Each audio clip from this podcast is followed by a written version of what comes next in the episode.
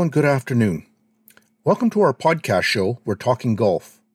Our show is produced by the World of Golf, and I'm your host, Douglas Maida. Today's show is another in our series looking at women's professional golf from around the world. In this series, we select a country that is often considered a non traditional golf market. We speak to professional players and aspiring professionals about how the sport of golf is changing in their home countries and their path to becoming a professional player. Now, in case you're wondering, we use the term non traditional golf markets to mean the nations that are outside of the predominant English speaking countries of the United States, Canada, the United Kingdom, Ireland, Australia, and New Zealand. These are the countries that have a longer history with the sport. Now, we recognize that the descriptor is growing a bit outdated as golf continues growing throughout the world, both as a competitive sport and recreational activity.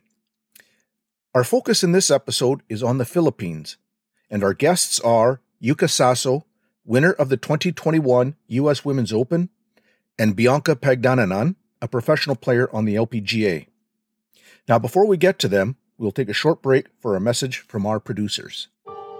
Built on a sleek titanium frame, with a light yet strong carbon body, and a precision weighting system the new TR20 from Hanma. Speed reframed.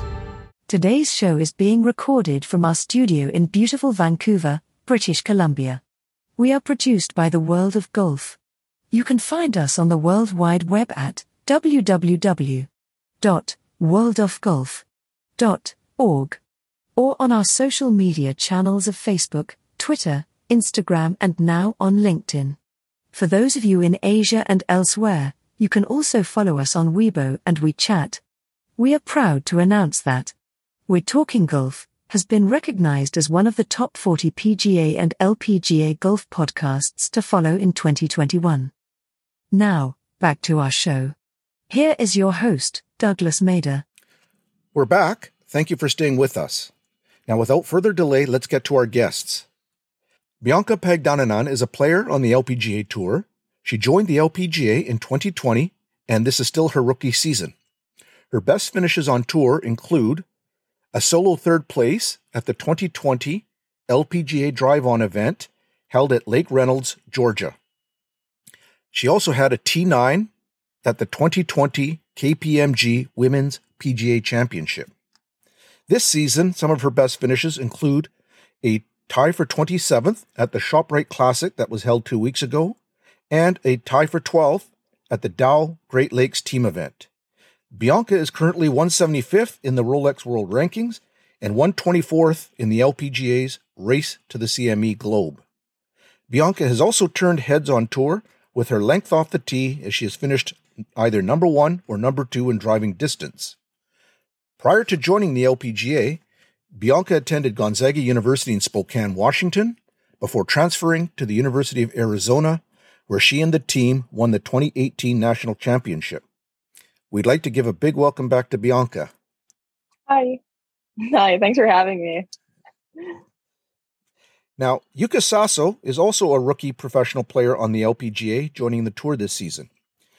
Prior to joining the LPGA, Yuka played on the Japanese LPGA Tour, where she won twice in back to back events. In addition, Yuka is the new champion of the United States Women's Open that was hosted earlier this year at the Olympic Club in San Francisco.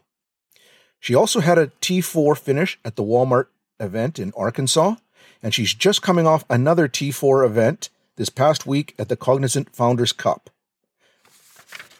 Yuka is currently fifth in the Rolex World Rankings, and she's now 14th in the CME Globe standings. So, a big welcome to the show, Yuka. Thank you for having me. Well, it's our pleasure. Our pleasure.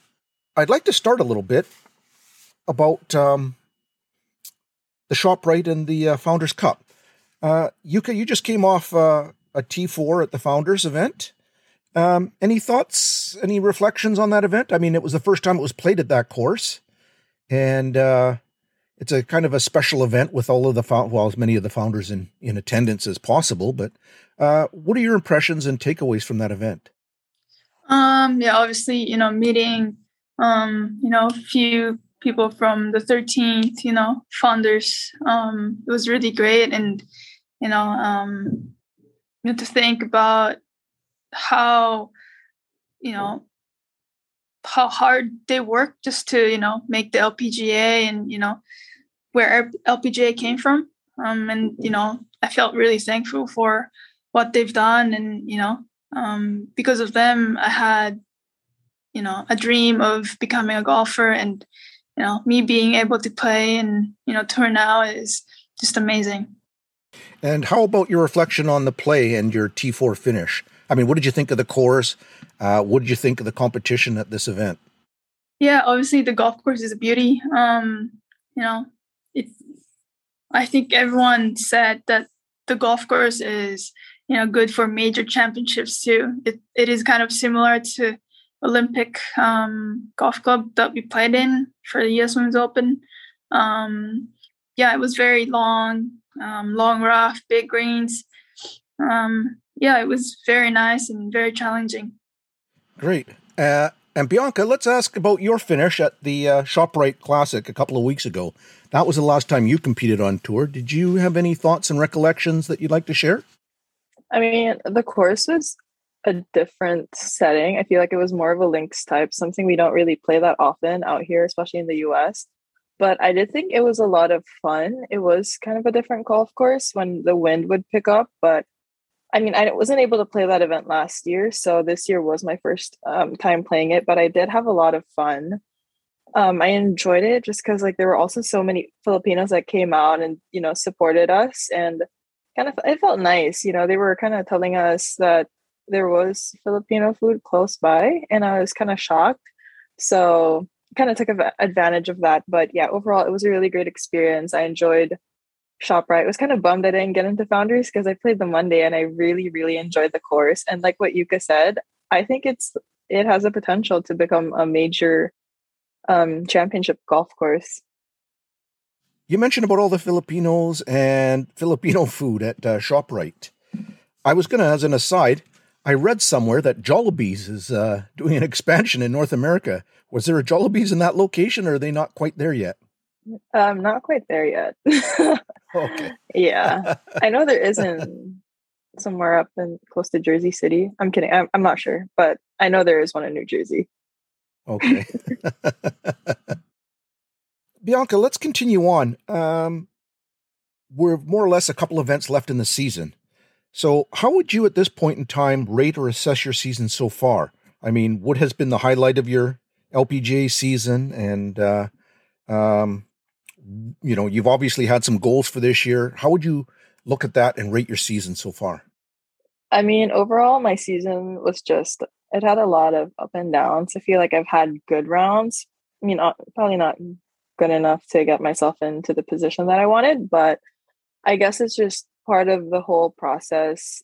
I mean, you know, I try to look back at this whole year and compare it to what I probably did different last year when I played much better. And I think there was just like a lot of internal pressure trying to keep up with the same standard of play that I did last year, which I don't think helped. You know, I, obviously, when I look back, I think and tell myself that, you know, I wish I could have made the most out of the tournaments that I got into. But Like I said, you know, I feel like it is what it is. And I just got to learn from what I did, try not to put too much pressure on myself and force things to happen but I mean, with highlights, I played some good rounds. I'd say ShopRite was, I was kind of, I was honestly surprised with how I played last week just because links style of golf isn't really the easiest, I would say. I mean, I was, it wasn't a completely Link style course, but, uh, or maybe it was. Don't take my word on that. But um, yeah, overall, I was kind of surprised that that was like one of the events or the event that I played well in, considering the fact that I would say that that's not like one of my strengths. But yeah, looking forward, um, I'm gonna try to mon- Monday qualify for the Pelican in November, and yeah, I guess just focus on Q Series. At least I know more things now heading into Q Series than I did two years ago. So yeah, I'm just gonna keep practicing and try to get myself in a good position for good status next year.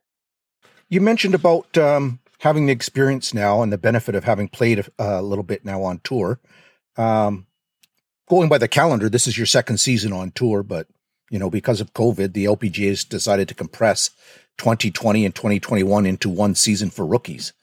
Um, if you are going to be playing in the Q Series, what do you think you have learned that you will apply differently going into it this year? Just a side note. So going into Q series the first time I went, I honestly like heading into Q school, I had no idea what was going on. Obviously, I knew that I had to play good golf, but heading into Q series, so they tell you that they give you your tour card once you get into the top 45 in ties, and that's like all I knew. But I didn't know that like I should have asked more questions. I guess that was on me, but I didn't know that where you finish, like that set or that kind of tells you where you're at in the priority list. So I guess like heading into that, I have a goal as to where I should be when I finish Q series. But now that I've, you know, played a season on the LPGA tour, I feel like that's definitely helped my game, especially in terms of like how competitive it could get, just seeing like how others play on tour. And I mean, obviously, I'm going to be seeing like a, couple familiar faces out in Q series. So obviously, just trying to focus on my game and uh, trying to make the most out of the eight rounds of golf. yeah, it's going to be a, a, fairly packed two weeks uh, for Q series. It's uh, fairly intensive. Um, and unlike playing a tour event, you don't really have any time off. You got just uh, the one day in between. So, um, any strategies as to how you're going to cope with that in terms of fatigue and, and getting tired and staying mentally sharp? You see, it's kind of funny because the first year I played it, I remember that I only had like two days in between second and third stage. So that was like four weeks of straight golf from what I remember. Like I had a day to fly to North Carolina from Florida.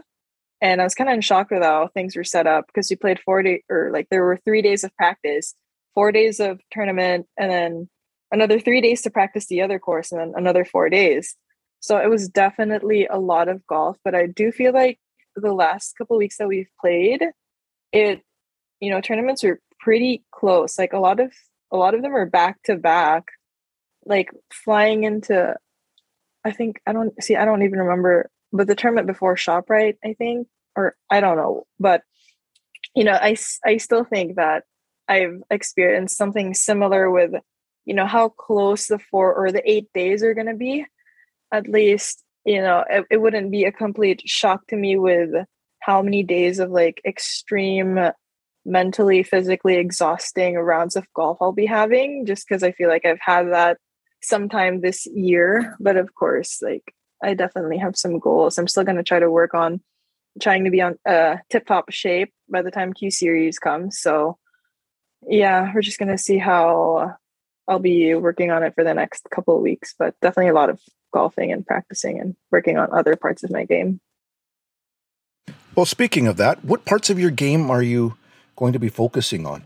I mean, I've done a little bit of homework and I mean, your driving distance, obviously, that's something that you're, you've made a really good, uh, uh, name for yourself because everybody looks to see you being up near the top of the uh, stats in terms of your driving distance. I was going to say your putting average this year, you you so far is 0.89 strokes higher than uh, 2020, and that kind of jumped out as a bit of uh, an area for you that um, maybe was a bit of a challenge compared to last year. Is that an area that you've been paying particular attention to, or are you approaching the next couple of weeks in your practice um, focusing on that, or is there something else that uh, you're thinking about? I mean, obviously, putting putting is such an important part of um, my game. I did start, you know, uh, seeing someone for putting, and obviously, like earlier this year, it was a bit of a struggle. But I feel like the last couple events, um, I personally felt like my putting helped me out so much. Just like looking at my stats, I wouldn't say like the whole year, but the last couple of weeks. But I personally thought that there was like a huge improvement, and I really felt good about my putting. For some reason, that was like the part of my game for the last couple tournaments that I played that I felt good about, and it was nice because it, it's it was something that I haven't really felt in a while. So just you know knowing that I have confidence in that part of my game like kind of helps me with like my you know self esteem and just how I view my own game. But definitely like some things I really want to work on are like trying to save pars, like scrambling. And uh, I mean, I get a lot of input from my dad and my coach. They just tell me what I need to work on, and that's what I try to do. I mean, obviously, you know, distance is like an advantage or like a strong part of my game, but if you know I like miss greens or whatsoever, I need to like work hard and just try my best to convert those into like par saves. So I guess that's you know around the green, short game, or some of the things I'd be working on. Right. And you look at somebody like Inbee Park. I mean, you've played with her, you've seen her out there. I don't know if you've actually been paired with her. I have. But you know, she's yeah, she's not overly long mm-hmm. off the mm-hmm. tee, but she finds her greens and she puts. Yeah. And uh, and it's just amazing. And you know, with her game, she's always you know she's fairly in you know relatively or consistently in competition and competing. So it's uh yeah, it's uh more than one way to play this game, I guess. And you made the point about the distance. Yeah, she also is the, the best putter. Yeah. I played with her once last year at KPMG, and I was like just kind of in shock. My jaw just like would drop. Like she hits the green and she makes a putt, and I'm like, that was easy. but yeah, it was it was a pretty cool experience being paired with Inbee. Yeah. And just seeing how, like you said, you know, there there are other ways to play the game. Right. And if you look at it, I mean, the stats this year with the uh, KPMG Insight statistics coming out now, um, even though it hasn't been a full season, there's been enough rounds played now where you can get a bit of an idea of consistency with regards to the statistics. And you look at Inbee and her numbers on putting, um, it's better than anything on the men's tour by far. you know, so I think that's a bit of a um, um, how would you say, a feather in the cap of women's golf because, you know, yeah, yeah, for whatever reason, um, I think it's important that uh, at least the women are starting to get some attention for the skills that come into it because, you know, too often it's too easy to just dismiss it. But now that you've got some statistics starting to back it up, I think a lot of people were genuinely, genuinely surprised that Inbee was, uh, her stats showed her as the best putter, period, male or female. yeah, I did read something about that and it was really surprised. It's like she makes more 10 to 15 footers than the guys on tour who make five to 10 feet or something like that. I don't know if I said that correctly, I, but it was something like that. And it was really, really interesting. That's why, you know, it's fun to watch women's golf. Yeah. Yeah. you see players like her and you're just like, dang. Yeah. Just plugging it out there. Support the LPGA. Well, you know, some of the best tour of action to watch this year has been on the LPGA, really, to be honest. I mean, uh, and we're going to talk with Yuka a little bit about that, but that Sunday final event in uh, Olympic Club, and and uh, I saw you on TV too there, Bianca, following along with the with the crowd outside the ropes. So you were there, and we saw you with your flag and whatnot, or with a flag too, cheering her on. So I was nervous watching her. I was like shaking. I was like, I know she can make it, but like, oh my gosh. yeah. So, you know, there's been some really good, exciting golf played on the uh, LPGA tour this year. And there is every year. But this year I thought was uh, particularly even more so. A lot of drama. And I think that's good for golf, period. I wanted to ask you this question before I switch over to uh, Yuka, Bianca. Um, we talked a little bit about your uh, your driving distance. Would you trade a little bit of your distance for better putting? That's a hard thing because like my distance is a huge advantage off the tee. Kind of sucks because like sometimes like I, I I pay attention to stats. I know my caddy does it. And like I walk up to my ball and I'm like on the first cut and I miss the fairway by an inch and I'm like that's not a fairway hit and it sucks. I look at him I'm like dang another missed fairway and it's not like I completely hook the ball or like slice it or hit in the rough but um I don't know. That's kind of a hard question. Obviously, like I'd want to be better in putting, but at the same time, I mean, you know, try for show, put for dough. But it's hard to give up something that has such a huge impact on my game. Like, okay, maybe just a little, probably like three yards. just three yards. to be specific. okay, so instead of finishing first or second in, in, distance, you'd be willing to finish fifth if you could increase, increase the putting Maybe a little, I guess. Or, you know, or I could just have better putting and the distance if I just work harder. right, right. Um, statistically, how was your game this year with regards to proximity to the hole? Proximity to the hole. I see that's the thing. Like I kind of noticed start of the year, I did have like a different set of clubs. I'm just not going to disclose whatever whatsoever, but um that's when I kind of noticed that like there was a different effect on my ball just in terms of um the spin rate and okay, I don't really get too technical when I play. That's not my thing. I'm all feel, but I did notice that.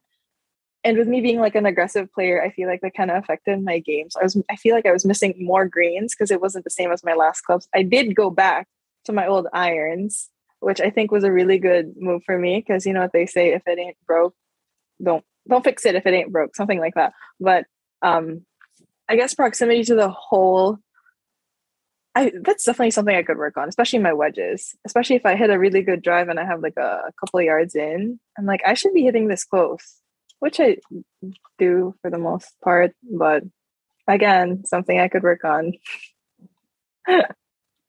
right, right. Yeah, well, you know, I mean, that's golf. You can always find yeah. something to work on. oh, for sure. Yeah. Um, so let's switch to you, Yuka. Um, is it safe to say, Yuka, that winning the U.S. Women's Open has been the highlight of your LPGA season? Um, yeah, I guess so. But um, you know, I think you know being a member um, in LPGA is one of them too. Um, I think that's a highlight too, and also, um, you know, very special me meeting Rory and to you know talk to him. I think that's one of the highlights too. So a lot of um, highlights for me this year. Yeah, no kidding. How much of a surprise was that that he messaged you back? I mean, I remember at the event you were talking about how surprised yeah. you were that he he messaged you back and whatnot. But uh, I mean, do you still feel like you can't believe it happened?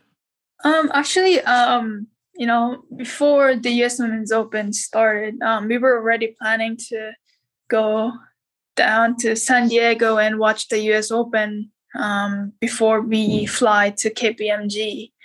And, you know, I thought maybe, you know, I can meet Rory there. And, you know, after two days of my tournament or three day, Rory, you know, mentioned me on Instagram, which is, you know, very special. It was very special. And, you know, I felt very lucky. And, and I was like, hopefully I can meet him and, you know, in Torrey Pines, and you know I won, and and you know I was able to walk with him inside inside the ropes, which you know um, very kind of him, and you know he gave me a few advices too. And uh, some of the advice, as you pointed out, was uh, just going to remain between you and Rory. Yeah. uh, how was it walking uh, at the men's event? Did you notice anything really different between the events? Well, obviously you're not playing, so you're not in that competitive frame of mind. But how did you um, like that? Was it? You know, must have been fun. The guys are big, like they're huge, they're tall. Um, I went to driving range and you know um, see the guys hits. I watched Phil Mickelson, um, Jon Rahm, Henrik Stenson. They're just you know smashing it. it's so different from you know women's tour, but it's amazing to see that um, their golf is a little bit different from ours. Um, so yeah, I've learned a lot too. When you were walking the course with Rory, did you, mm-hmm. being the the competitive player that you are, did you start thinking about where you would hit your shots and and how to approach greens too as you were walking, or were you just right in? I actually, yeah, I actually talked to Rory's caddy Harry, and um, I asked um, you know Rory's um, stock yardages, and you know he hits it pretty long. So um, you know me, if I had like 150 or you know 140 to the flag, I'll be having nine or eight iron, and then Rory would have wedge. So um, you know it's like I said, it's really a different golf um, to us, but you know um, to think you know to have um, if you can hit it long, like Bianca does, and it makes golf much easier. Um, I, mean, it doesn't mean that you hit it long, um, you're gonna make a score, but you know, hit it long drive and having, you know, a short club in your hand, going to the green, you know, um, you know, higher chance of getting it to the, uh, getting it close to the hole. So, um, yeah, like those kind of those kind of stuff, um, you know, makes me realize that, you know, having a distance is pretty important. Too. Right, right. Well, that kind of brings us to the U.S. Women's Open. The Sunday on the last day, it looked like you were a little bit um, had a little bit of nerves off the first few holes there, just being in the group with Lexi and whatnot, and kind of getting off to a good start and wanting to play well and whatnot. Mm-hmm. And it was kind of like you were in between there. I mean, this is my take on it was that you seemed to your, your drives were a little bit not quite on the fairway. You were a little bit uh, putting yourself in some difficult positions for making your second shots and whatnot. But I'll tell you, um, watching you around the greens, and I think this speaks to Bianca's point about being uh, focusing on on the play around the greens. Is you know I was watching and it's like your ability to get up and down was just crazy that day. it wasn't. I mean, I was making mental notes and I'm like, how many times is you going to be able to do this? This is, it was just a phenomenal performance around the greens.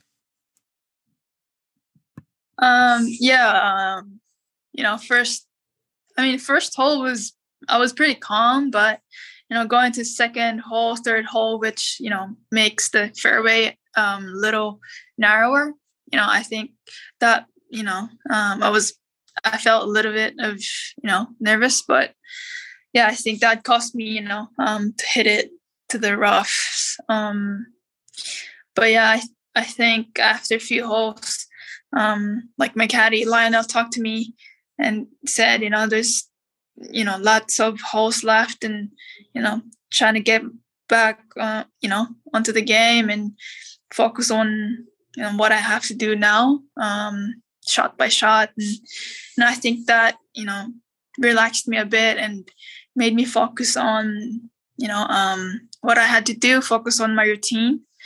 And so i think you know i think that helped with my approach shot. Right. Came to the back nine. You were a couple of strokes behind lexi. Lexi was still leading at that point but there were some other players putting up some good numbers and making a charge obviously. Uh, Nasa had come out of mm-hmm. I won't say nowhere because she wasn't too far back, but she put together a really good round.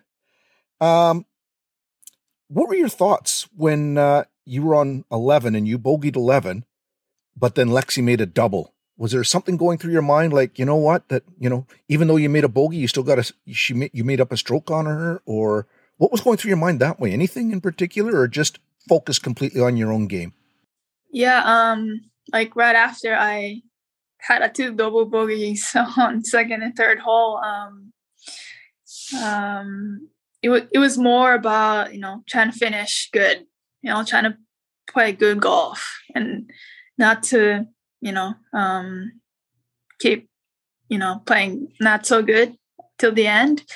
Um, I think yeah, like my caddy said, you know, trying to get back on what I have to do, take it shot by shot, and um, I kind of knew that, you know, I was very far from Lexi after, you know, first nine, and there's some players playing good. So um, I wasn't really paying attention to, you know, to the leaderboard or to Lexi or to other person. It was really more just about me, myself. Um, you know, try, you know, I was just you know happy that I was there to be able to experience those stuff. You know, playing in the you know last group. So um, yeah, I wasn't really, you know, thinking about what I had to do to win or um, it, it was just, you know, me playing golf.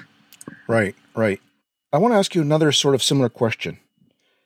Lexi, um, on the back nine, you're on the 14th, and Lexi dropped another shot on the 14th, and you had made some pars and whatnot. Mm-hmm. You find yourself coming into the 17th and 18th. You had a, you know, you could have had a you didn't get a chance to birdie the uh, 16th, so you had two holes left, and you were needing some birdies while hoping Lexi would drop some shots. And at this point, Nasa's not in the clubhouse yet with her with her score yet, so that was still a bit of a variable. Um, At that point in your mind, did you and your caddy have a little chat about just saying, "Hey, two holes left. Let's just go out and do the best you can to make some birdies," or were you still kind of playing, "Hey, this is Olympic Club. I can't afford to, you know, get off, go too wild here because you know that's really penal rough," or what kind of what was going through your mind that way, uh, Yuka? Um, after 14 or 13, um, I kind of, I was kind of thinking of the last two par fives, the 16, 17, and thinking, you know, I need a birdies on, you know, that two par fives for me to, you know, play good and finish good. And I was able to do that. And on the last hole, um, we weren't really thinking about um, yeah, like we were just thinking about how to, you know, make a good score. And that was really it. We weren't really thinking about anything else. So when you came to uh, 18, I think by that time, Lexi had, unfortunately for her, dropped a few more shots and was now playing a little bit of catch up. Uh, Nasa was in the clubhouse. She had the low score, low score for the tournament. Um, what were you thinking when you were playing 18th, say in the fairway? Did you know at that point, or were you just focusing on finishing your hole and trying to put a, a good score on for that hole? Yeah, um, yeah, I was just trying to, you know, get a good score and and see it from there. Okay, and then you put out on 18. When did you find out that you had a chance to win the U.S. Open? Was it? Did you know when? Um, on the last hole, yes, the green the the leaderboard is too big. I can't, you know, no one can miss it. and plus, there was a, a huge crowd of uh, Filipinos around the green, all yeah, all cheering you yeah. on. So yeah, so you can't. yeah, so I kind of knew. um, what was going through your thought process with that putt? Because if you had sunk that uh, one putt, you would have won outright, and you only need you had two putts to force a playoff one putt to win. So it was kind of um, 50-50. Um, I said this in my interview too that um, my stomach hurted a little bit. I mean, yeah, I, my stomach hurted like um, pretty bad, and I really, really need to go to the toilet. And then, um, so um, yeah, I was thinking about you know I have to make I want to make this putt, but at the same time i want to i just want to finish and go to the restroom. So um yeah it was kind of 50 50 uh okay so you two putted you're in a playoff with nasa. Um obviously you probably went to the washroom in between uh going back to the 18th again.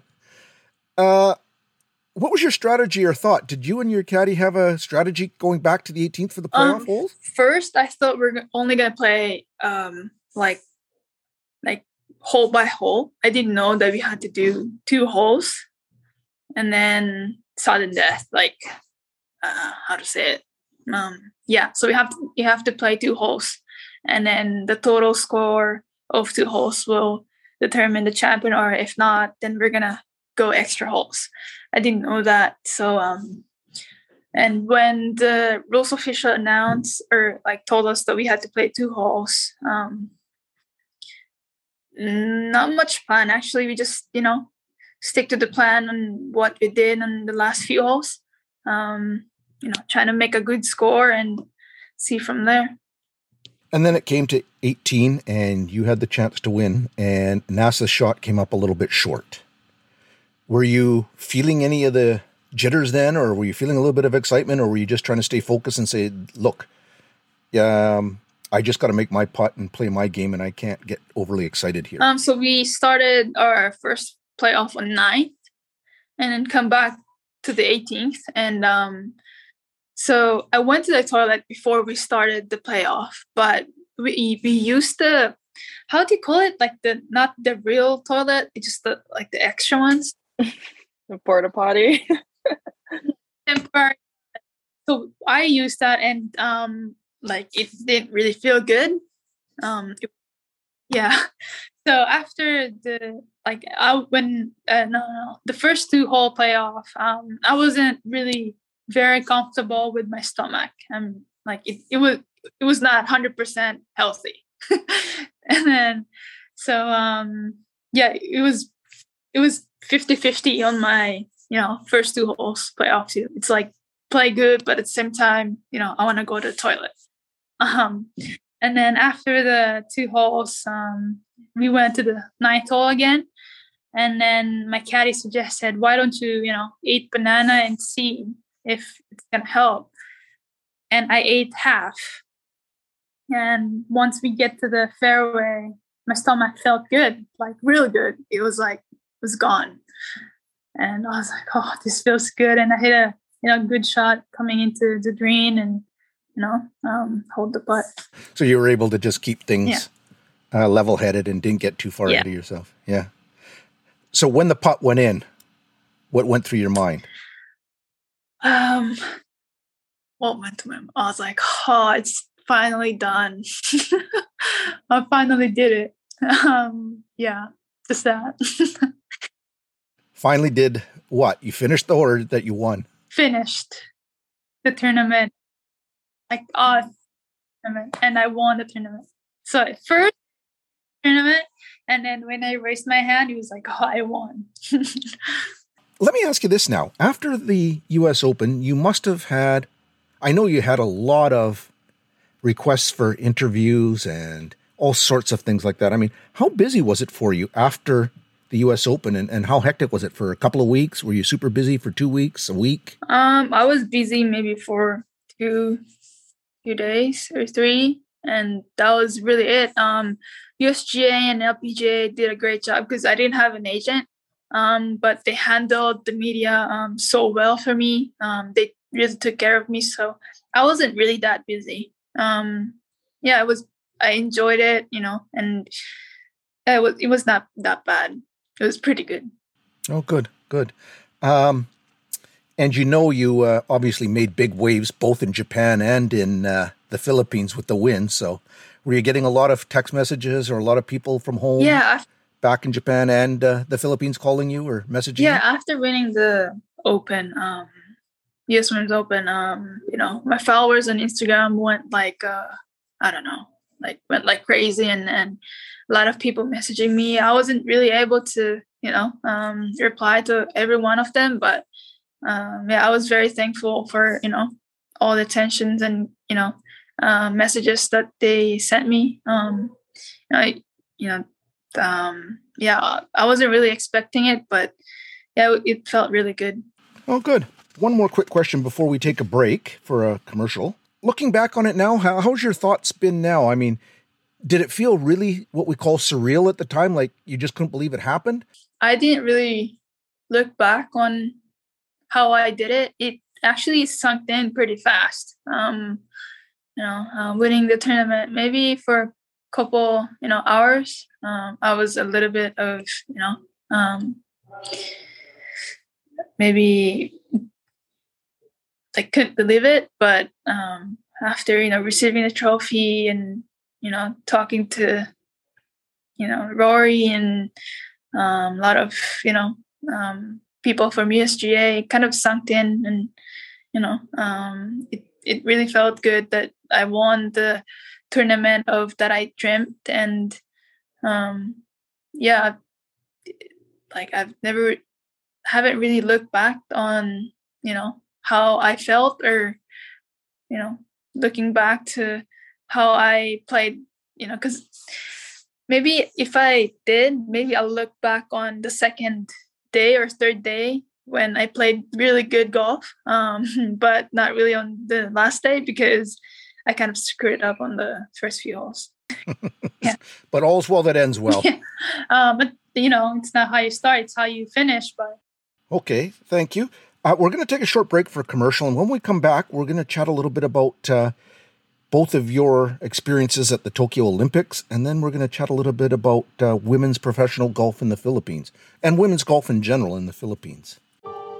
Built on a sleek titanium frame, with a light yet strong carbon body, and a precision weighting system, the new TR20 from Hanma. Speed reframed. Hi. My name is Maribel. I really enjoy playing golf. But, if you are like me, someone that is trying to improve their game, then you will want to check out the world of golf. Their website is www.worldofgolf.org. I can find interesting tips from skilled coaches and trainers on their site. I have also learned about preventing injuries. And I learned about improving my swing speed. But, the world of golf is much more than that. I can find LPGA golf news and more. I can find golf travel tips. There are great interviews and great podcast shows. But, something else that I really like is their e commerce store. I can find golf apparel, fitness equipment for individuals, golf accessories, and more. And now, there is a special promotion for our friends in the Philippines. If you subscribe now to become a member of the world of golf, you can automatically receive a special discount on your e store purchases. Not only do you receive notices about new stories, golf tips, golf travel ideas, and more, but you can get great golf apparel and accessories at good prices. So check out the site at www.worldofgolf.org. And remember, there is no cost to join. So do not wait. This special promotion is time limited. We're back. Thank you for staying with us. Now, Yuka, uh, Bianca, let's chat a little bit about the Tokyo Olympics. Um, both your times, first times playing in the Olympics. So, how would you describe the experience of playing in the Olympic Games and uh, what uh, what it meant to be? Well, I'll leave the second question. I'll come back. So, what was it like for the experience of playing in the Olympic Games? Do you want to lead it off, Bianca? Sure. Um, obviously, like the Olympics is, I feel like every athlete's dream of playing. But I think it's it was like a different circumstance for me. I don't know about you, go just because golf was only brought back in 2016. So obviously, growing up, I was like, oh, hopefully one day they bring it back because you know it'd be so cool. Because you, I used to watch it on TV. Like I used to watch other sports, and I was like, must be so nice being able to play in the Olympics. So when they finally brought it back in 2016, I I was in college. Yeah, I was in college. I was like, oh, that's so cool. I hope that one day I get to play. And I didn't think it would come this soon, but it was such a great experience. I actually flew in a little bit earlier. So I was there the week that the guys were playing. So I just wanted to like watch a little bit of golf and just be able to watch these guys play up close. I think that was such a pretty cool experience. It's something that doesn't happen a lot of the time. Like you're you you you guys are like in the same clubhouse. You're like up close and personal with these like PGA players. So that was pretty cool. But yeah, like representing the Philippines in the Olympics, you know, something I've something I've once dreamt of was definitely one for the books. Like probably one of the highlights of my career, I'd say it was kind of weird not having people around, but there were a lot of volunteers and they were all very like pleasant and it was fun to have at least like some people out there clapping for us like on the first tee or just you know seeing them on some of the holes so yeah it was a really really fun experience even it was like kind of hot up there. Well yeah I, we've all heard that uh, it was unusually hot for tokyo that time of the year so I guess so. I thought I was gonna be used to like humidity and heat just because growing up in the Philippines, you know, I've had all that. And then I get there and I'm just like, why does it feel like it's so much hotter? it was weird, but like we got through the tournament. I don't know what it was, but I watched like three holes when the guys were playing, and I just like walked back to the clubhouse because I was like dripping in sweat. And I was like, this never happens to me. so yeah, and I was able to watch the players that I wanted to play. So I was like, oh my goodness, wow.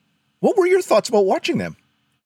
I was starstruck, uh, like hardcore. So I was like watching Rory, and I watched him hit a tee shot, and I was like, oh my gosh, he's like, I was like, he's right there because there was no one watching, and we were allowed to, you know, walk the course. So he was so close and i was just like i could watch a pga tour and i would never be this close to any of the players. So i watched rory um i watched collin morikawa. I'm like a huge fan. Ball striking amazing. Him making pars from like the the rough in japan hands down. Like i was like low-key fangirling over in japan. Kind of embarrassing to say whatever but it is what it is. But yeah, you know, like what Yuka mentioned earlier, I feel like it's a different ball game. It's a different kind of golf when you're watching these guys rip it like 300 yards. I'm like, how? 330. 330. but it's it's just really fun to watch and like obviously you know what they show on TV they're always like the good shots and of course like I came across some like not so great shots and that just I, I wouldn't say that like it made me feel better but it made me feel more normal like you know, even the top players in the world make mistakes. Only difference is they can bounce back from the mistakes and they're able to generate pars and save them. So that's like one thing that I'm really, really working hard on. so yeah, learning experience. Tokyo was fun. Did uh did Rory recognize you? Not me. Definitely Yuka. I was like there I was I was sitting outside the clubhouse and I was just like, Yuka, Yuka, it's Rory, it's Rory, look, and then he was walking because tournament got suspended or they had to go back to the clubhouse because of the rain. And then when they were heading back, like I think Yuka was like, "Good luck, Rory," and I was like, "Dang, they're like besties now." it's like must be nice. I did. I I did have a selfie with Rory, so cool, cool. Yeah. I forgot how to talk for like five seconds. I was like, "Excuse me, Rory." I was like, "What was I gonna say? What was I gonna say?" And then he was just like looking like, is she gonna say something? And I was like, can, uh, can I have a selfie with you? And he's like, yeah, sure. I was like shaking. I was like, ah. so Yuka, you're uh, Yuka Bianca says you're besties now with uh, Rory. no, not. But um, when I watched Rory on the like I, I went there um, early too, so I've watched Rory um, the whole uh, four days.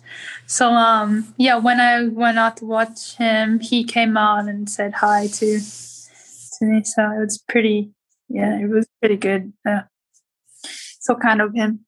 What What was your experience uh, playing the Olympics? Was it? Uh, well, let me ask you this both, uh, and you can lead, Yuka. You both represented the Philippines at the Asian Games. Uh, and Bianca, you did an additional year with the Southeast Asian Games.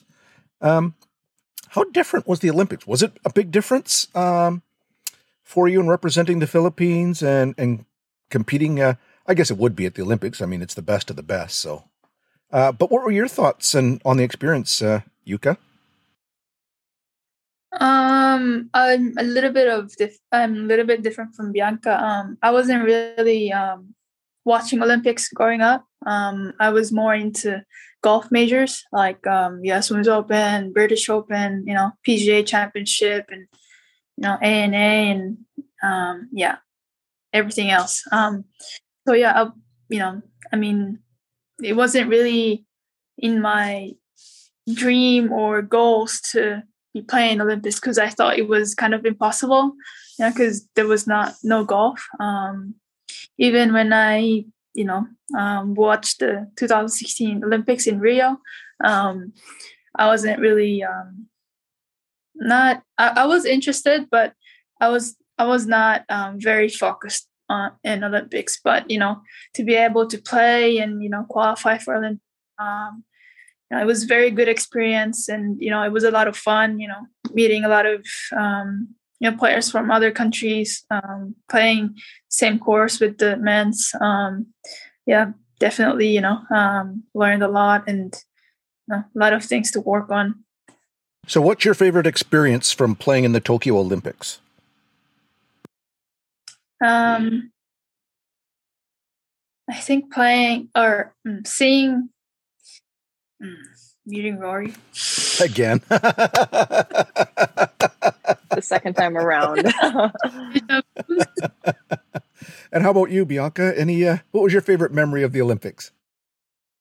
Um, favorite memory of the Olympics? Meeting the guys. Um, seeing the guys on like. no, I think it was just really cool being able to like be in the driving range, hitting at the same time as like well i wouldn't say the same times but like when they were out that's when we could practice just so we mm-hmm. wouldn't really occupy the space. But it was just like a cool experience. It's like you were in the same tournament. Like i don't i don't know how to explain it. It's just like you, you guys are using like the same putting range the same driving range and you're all just like in the ropes. It was that was pretty cool. But i mean obviously representing the philippines is always a pleasure, really such an honor, you know, to be able to do that. Not a lot of people are blessed with that opportunity, you know, playing for your country. I mean, I'm not just talking about the Olympics, but like like as you said, you know, Asian games, Southeast Asian games. It's just like I don't know, you just carry a lot of pride for your country and you know, we hear this all the time, you know, we, we play for something bigger than ourselves and it's it was really just an amazing experience overall that you know you're you're just always going to have that you're uh, people always telling you this and they're like oh you're forever going to be an olympian. And like that's it's pretty cool to hear. Like i still haven't processed that but yeah it's obviously something i'll never forget especially with that being right. my first. Okay uh, let's uh, switch gears a little bit here and let's focus on women's golf in the philippines. I don't think it comes as a surprise to both of you that uh, you two are probably, along with Dottie, who's having a great season so far this year, are um, the most popular golfers in uh, in the Philippines. And I'm getting a lot of feedback from friends I do have in the Philippines who are telling me that the amount of traffic on the golf courses has just skyrocketed in the last year to two years, just uh, because of all the excitement. You know, Bianca last year at the KPMG, and then uh, following it up at Lake Reynolds, and then Yuka, you kind of took it into the next level after after uh, Olympic Club. I mean, they were just all going crazy in support and uh, um, people just running to the golf courses and booking up tee times. I have one friend who's told me that um, she used to be able to go to the golf course and she'd get a tee time just showing up. Now she has to book it weeks in advance just to get a tee time. Why don't you um, let me ask you this? What was it like, uh, Bianca, for you growing up in the Philippines playing golf? I mean, just how would you describe it? It was hard, especially like going to a regular school and trying to balance it out with golf. It was really tough, but at the same time, you know, I'm glad that I went through that experience just trying to manage my own time wisely or learning that at a young age. But it was really tough because growing up, I, I mean, it wasn't, I had friends in golf, but like obviously it wasn't like the most popular sport. So growing up, most of the people I played with were just boys my age or much older than me. I didn't really have a lot of girlfriends, so every time I like saw a new girl in my head, I'd be like, "Oh, I hope she like continues playing." So there's like someone else I can talk to. But yeah, it was kind of hard just trying to balance everything out. I mean, looking at it now, there's just so much more opportunities. I think with you know the fact that we're trying to grow the game with you know how we're playing on tour trying to inspire younger girls i think it's nice that more people are picking up the sport um but yeah i think definitely looking back um golfers now have definitely more opportunities than what we had in the past which is great because obviously you want things to get better for the next generation of people that you know just want to play any kind of sport in general. Right. Uh, how about you, uh, Yuka? Was it uh, what was your experience like growing up in the Philippines playing golf? Um, for me, it was pretty easy um, compared to Bianca, I guess, because I didn't really go to school like regular school. I was homeschool uh, my whole life, so um, basically, I just you know, wake up, go to golf course, and then come back and study a little bit and then sleep, like repeat. so that was the schedule: eat, sleep, golf, school, repeat.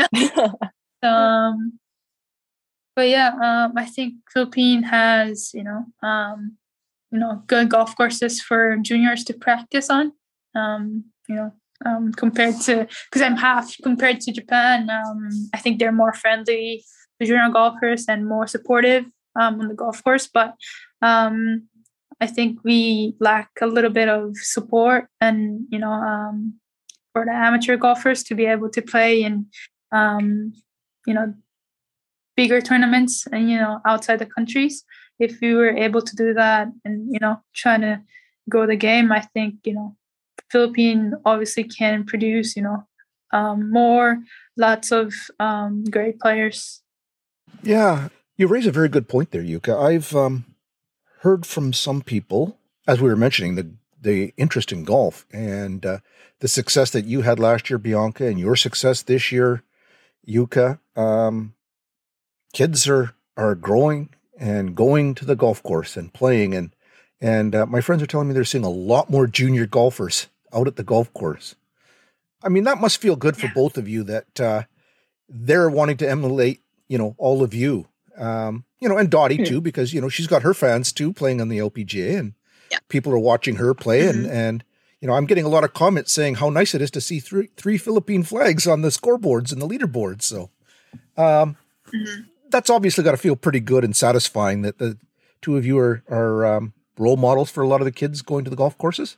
Yeah, I I actually um you know look up to Dottie a lot, and obviously to Bianca as well. You know, they came to LPGA earlier than I did, and they have lots of experience. And you know, um, for all the hard works, um, I think, like I said, if we had more support, you know, I think they they could, or you know, we all could introduce the golf to more um, junior junior kids in Philippines. And I think both of them are very you know great players and like i said i look up to them so hopefully we can get that um, near in the future. When you say some more support are you thinking like financial support and coaching support to be able to develop junior golf programs in in more parts of the philippines? And or being able to support junior programs so that you can travel out of the country to play like a like a national junior golf team or program?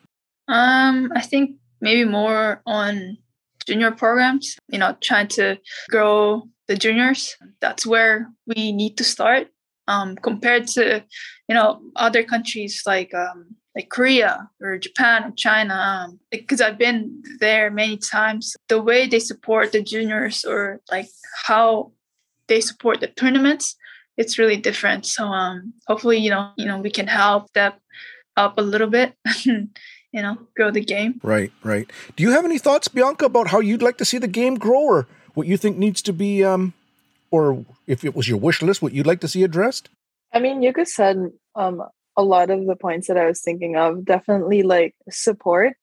And you can just see that, you know, other countries are able to do it. They're able to produce amazing junior golfers. Like they play phenomenal phenomenal golf at a really young age so you could just see how much support they get from, I guess, like their programs in their respective countries, and you can you just know that they get a lot of support, especially because you know they get to play a lot of events, and I think that's like very important, especially as a junior golfer. You need the exposure, you need the experience. You know that that in general is a big deal. I mean, I can personally say that I didn't really have a lot of experience growing up as a junior golfer. I didn't really play a whole lot of events. I mean, I wish I did, but you know, if we had more support for probably like junior programs, because like what Yuka said, that's how you're that's where we should start when these kids are young. But also make it like, you know, probably fun because you don't want kids getting burnt out at an early age. But yeah, overall that's just pretty much like the thought that I have trying to grow the game. Uh, but comparing it to my I'm not trying to make it sound like it was a long time ago, but my time, it's definitely a, a lot different than how it is now. I mean, it's much better, but of course, you can probably still do some more work, you know, heading towards that direction of trying to produce um, right. great athletes. And I think in the last decade or so, golf has become has become known as um, or requiring athletes as opposed to just golfers. I mean, breaking the old stereotypes that oh, you play golf, you're not an athlete. yeah. Did you ever think someday, Bianca, that um, people would be looking up to you as a role model? Nope. Had to be straightforward. Nope. How does it feel now? um, just because I have, it's weird, but it's also like very, like I'm I'm very grateful for that. Um, I appreciate the fact that there are people who look up to me. It's pretty surreal, kind of weird, because obviously, like I had a hard time like seeing trying to see my own talent for what it was just because it took me a while to actually get better in the sport. Like I was just mediocre growing up. I was like, okay, wasn't winning any events. I was like, oh, I'm just gonna be one of those. Like, okay, who knows if I'll make it out on tour. And then for some reason, something just switched, and like I started playing better golf and I honestly couldn't believe it at first. I was like, I'm actually doing pretty good. Like I'm excelling in what I do. Let's try to take it to the next level. So I think that's when it just started to, you know, push me. I there was something about me being very competitive with myself that wanted to make me better. So the fact that there that I get to inspire people just by doing what I enjoy doing is something very fulfilling and probably something I never really saw or I've never seen coming. So it's kind of weird. And like, oh, you're my idol. I'm like, me? Thank you. I still find it kind of awkward. I like don't know how to respond, but thank you. I really appreciate it. But you know, that's like having people who when I find out that, you know, there are people who look up to me, it just makes me want to do better and be better, not just for myself, but you know, for right everyone else around me. How about you, Yuka? Have you been back to the Philippines uh, at all this year since the U.S. Open? No, uh, like Yuka's my idol. I've never been really back to Philippines. Um, it's not easy to go back now because we have to do quarantine. Um, so yeah, not really. Has anybody recognized you on the uh, in the United States? Maybe junior kids, maybe not. Yeah. Well, I know when you go back to the uh, Philippines, you're definitely going to have uh, a lot of attention. yeah, maybe. Well, I saw last I saw in June one of the golf courses there, one of the made an announcement that uh, they had awarded you an honorary lifetime membership at their course. Oh, I see. Where's that? I don't. I'm. I'm not sure. Yeah. No, but you know, there's just that kind of stuff, and I know they're going to be excited when you do go back too. So. Yeah, I'm pretty excited to go back, but at the same time, you know, um, I still have to pay attention to, you know, um, my health and um, you know hopefully i can go back and you know um, thank all the people who have supported me and um, yeah hopefully soon and see what's going on there let's talk a little bit about sponsorship um, we've been talking about other things that can happen with regards to golf uh, for junior programs and whatnot but how important has the sponsorship um, been for you in these past couple of years i notice you know as an observer i've noticed uh, an increase. Uh, ICTS, for example, now is a lot more prominent in terms of their sponsorship of you know yourselves, you, Bianca, um, and I think Dottie is on uh, is showing some sponsorship from ICTS as well. I mean, that's a fairly new development in women's professional golf. Any thoughts about the importance of sponsorship and and things companies like ICTS stepping up to support uh, women's golf? Okay. Um, um, I, I am very thankful for ICTSI. Um, you know, they've been there since the beginning for me, and you know, um, they also um, have this. Um, they also built this. Uh, how do they say it? LPGT, um, professional golfer in the Philippines, um, to grow the game, um, to grow the golf in Philippines. So, yeah, for all of the things they've done for me, um, I'm really grateful and for all the support. Um, you know, it's been unbelievable. And yeah, I can only, you know, I'm just grateful that I have them on my side. Great. Uh, what about yourself, Bianca? I just think that ICTSI has always been very supportive of women's golfers. But yeah, like what Yuka said, you know, they're not just supporting us out here on the LPGA, but they also have the Philippine Golf Tour back home. So at least, you know, like she said, she um they're still trying to grow the game and making sure that, you know, golfers who were able to play on those events, you know, have the opportunity to just keep playing golf and do what they love. So like I like like you said, like she's very grateful and so am I. I'm super grateful for their support. Um I've partnered with them at the start of my pro career, and honestly, like some things would have been wouldn't have been possible without their help. And I'm just truly grateful that you know I'm able to represent them out on tour and just really have a great support system in general. But a lot of things I wouldn't have been able to do without their support and everything. Right. Well, well said. Well said, you two. Are there any other sponsors that either the two of you would like to thank, maybe, or? And I say sponsors as opposed to fans or or family members. Um, is there any other sponsors that you'd like to acknowledge or? Okay. First, um, um, I'd like to thank my family. Um, you know, they've been there too since the beginning. Like you know um, ICTSI, but uh, um, you know without them I wouldn't be here. Um, you know, especially my dad. Um, he's been supporting me since I started playing golf, so I'm very thankful um, to my family and know, my other sponsors, um, Kure or you know the Japanese sword or rock paint, um, Hokoku Miura. Um, you know, they've been a great support um, since the beginning of you know my pro career. So um, yeah, thank you for all the support. And how about you, Bianca? Definitely same. I feel like my family has played such a huge role in terms of my um, career and the success that I've experienced so far, and definitely wouldn't have gone this far without them. They're the ones who really believe in me, try to push me to believe in myself and just become better. So I'm just, I, I wasn't the only one who had to, you know, give up and sacrifice a lot of things, but so did them. So, you know, I just obviously want to thank my mom, my dad, my dad who's always with me when I travel, personal driver, uh, guy who does my laundry, but, but yeah, my dad does everything for me, which I'm super grateful for just because I get to focus on golf and just do my own thing. And of course, my mom and my brother and my sister back home in the Philippines that, you know, they're, they're my team. My brother is my lawyer, my sister's my financial advisor. So um, I'm just grateful that I have a good relationship with my family and that they're really able to help me pursue my my dreams and of course my friends back home that I can still keep in touch with. Very understanding that I've had to miss a lot of things growing up, but they're still my friends and they're my other support group.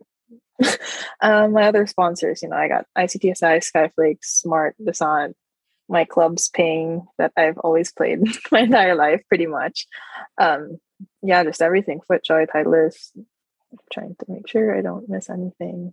But yeah, I'm just grateful for the support that I've and I'm like, no, but overall, you know, like I said earlier, I wouldn't be where I am without the help, the support that I get from my sponsors, my family, and my friends. And I'm just really grateful that I have all that to back me up, especially on the tougher days that I have. So thank you, everyone. Right. That's good. That's good. Let me ask you I mean, we're nearing the end of our, our program, so a couple more things I wouldn't mind chatting about with you. Um, life on the tour and life on the LPGA. I mean, there, and I ask this of most of our guests. I mean, there's a big impression that um, when they see you playing golf on TV, they think it's a fairly you're you're playing in these beautiful venues and you're playing in these great cities and things like that. And there's this belief that it's a very glamorous life, and maybe to some degree it is for sure, you get to travel places that you've never been before and see the world a bit. But um, am I fair to say that it's a, a roller coaster for you, and that um, you go up and down, and there's a lot of things to to deal with week in and week out, and you you know things of that nature. I mean, is that a fair assessment, Bianca? Yeah, definitely. Um, just because we get to travel to a lot of places doesn't really mean we get to explore a whole lot. I'm just the type of person who just, oh, well, this is how I view things. Tournament weeks are for tournaments. Like when I travel, I guess like sometimes I feel like I should, you know, try to at least see one place that's not the golf course, but I just I just can't get myself to do it because in my head I'm like I'm here for work.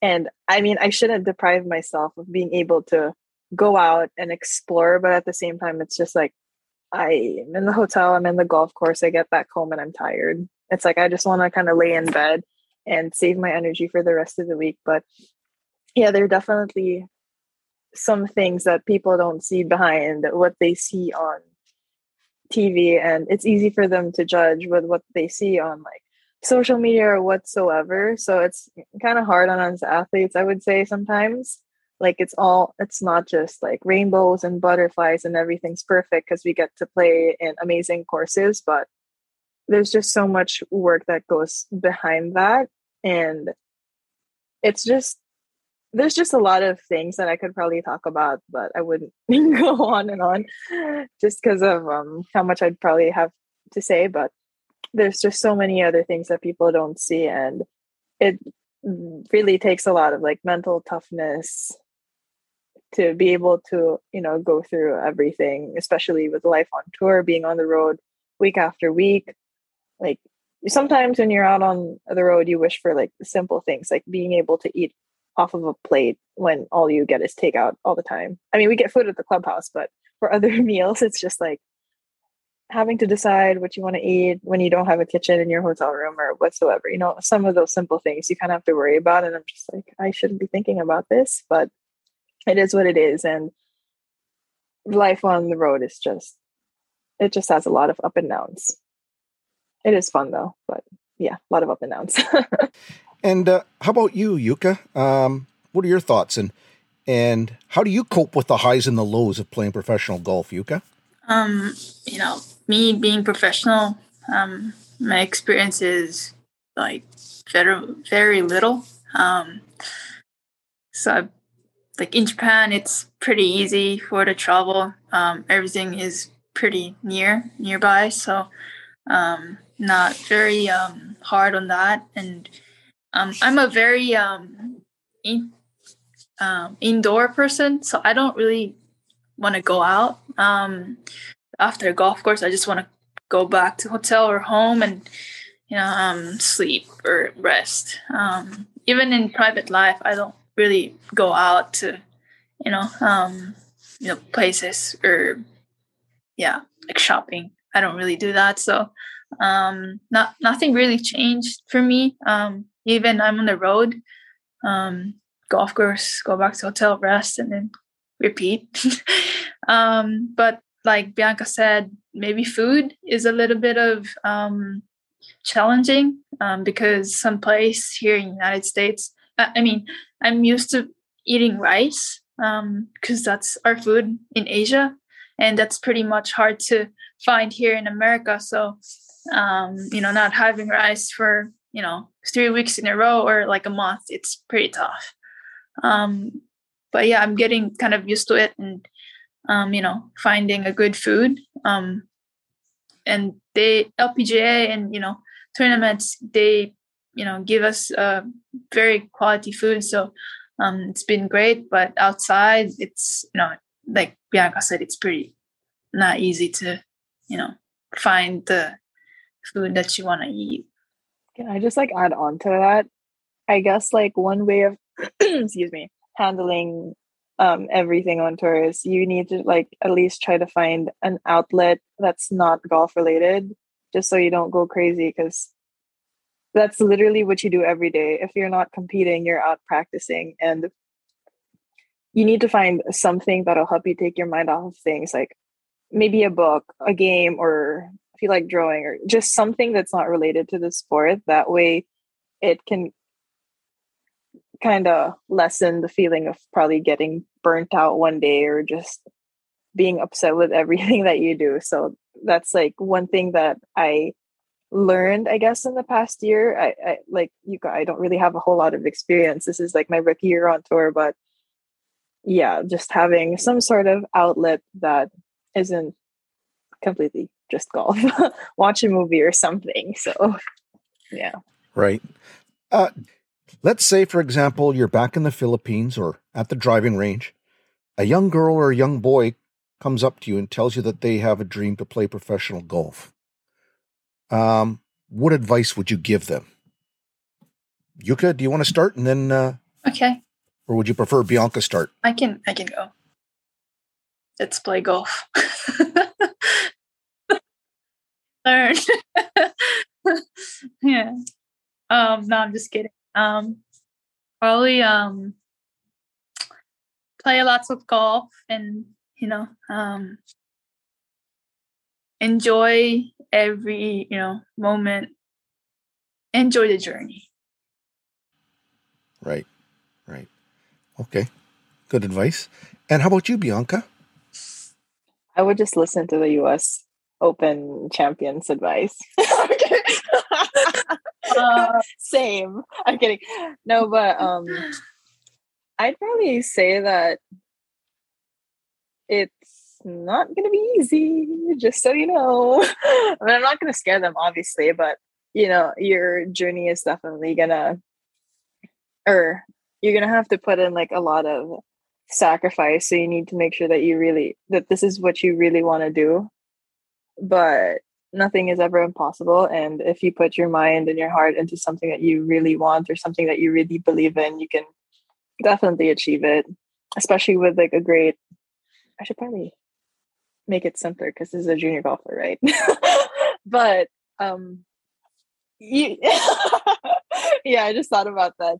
But um yeah, if you have a great support system, a, family that's right behind you, pushing you every step of the way, then you know that's gonna be a huge blessing. But overall, I think yeah, the most important part is that you enjoy everything that you're gonna go through because you'll look back one day and you'll just kind of be like, oh, you know, the memories are just going to kick back in and you'll remember all the good times that you have. And that's something that you'll probably want to remember when you're having a tough day at the office on the golf course. It's just make sure you have lots of great memories because that's something that you're going to look back at and kind of help you, you know, get back on track and kind of remind you why you're doing what you're doing. Great. Wonderful advice. Uh, ladies, I appreciate it. Um, we could probably come up with a dozen more questions and topics to talk about, but appreciate your time already. And um, we should draw this to a close. So I will say uh, thank you to both of you. Um, salamat po and uh, domo arigato gozaimashita. so good. yeah, I think those two were good, better than how you said my last name. I'm kidding. uh, I surprised you there, Yuka. I actually speak Japanese pretty good. I mean, for for a visitor. Thank you. I just say like onakasuita. I'm hungry. um, is there any uh, special thank yous that you would like to to leave with somebody or anything like that? Uh, start with you, Bianca. Yes, no. Me. Um, sure. Like, well, thank you for having me and Yuka and just thinking about us as your um, guests for your podcast. Really appreciate it. I also want to thank Yuka for adjusting your time. I'm sorry, but yeah, obviously, thank you to you. Thank you to everyone who listens and supports your show. Um, I think it's nice that there's a golf podcast that likes to guest us Filipinos slash Japanese. but yeah, thank you to everyone listening, everyone supporting us. We really appreciate everything that, you know, everything that you guys do for us. So yeah, thanks guys. My family and my friends too. and how about you, Yuka? Um, actually, it's almost same. Um, thank you for having us. Um, it's been really fun, and of course, um, Isa, my caddy in Canlubang. Um, thank you for listening, and also Julia Ting. Um, we haven't met, but um, thank you for listening and cheering us um, from afar. And obviously, um, to all the people who who's listening, um, thank you for listening to us. And hopefully, see you guys and you know, hopefully on tour watching us. All right, thank you. Uh, wonderful. Thank you very much, ladies, for taking time out of your days to be with us. Uh, and it's super appreciated. And uh, best of luck in your future uh, upcoming activities. Uh, Yuka, I guess your next event will be playing the Pelican? Uh, or are you going to Korea? I'm going to Japan. Oh, you are going to Japan? Yes, I'm flying. are you going to play the JLPGA? Yes. So you're going to play the Toto event? Yeah. Um, but that's not like sure, sure yet. We're, we're just thinking about it now. Right. And how about you, uh, Bianca? Your next event uh, will be the qualifier for the Pelican? Yes, sir. I'll probably try to find like warm up events before heading into that and Q series. So that's what I have in mind. Wonderful. All right. Well, thank you again, uh, ladies, and uh, wonderful. Um, and have a good couple of weeks and best wishes for you and uh, for the holiday season that's fast approaching. Thank you. Thank you. Stay safe, everyone. Thank you again for having us. Yep, stay safe. Bye bye. And that, ladies and gentlemen, concludes our show for tonight. Thank you very, very much for listening with us, and we'll see you again soon with another show. Take care. You have been listening to our podcast show, We're Talking Golf, produced by the World of Golf. This episode was recorded on Tuesday, October 12, 2021. If you have an idea for a future show, please send us an email to info at worldofgolf.org. Please include podcast show in the subject line. This show is the copyright of the World of Golf. Thank you for joining us.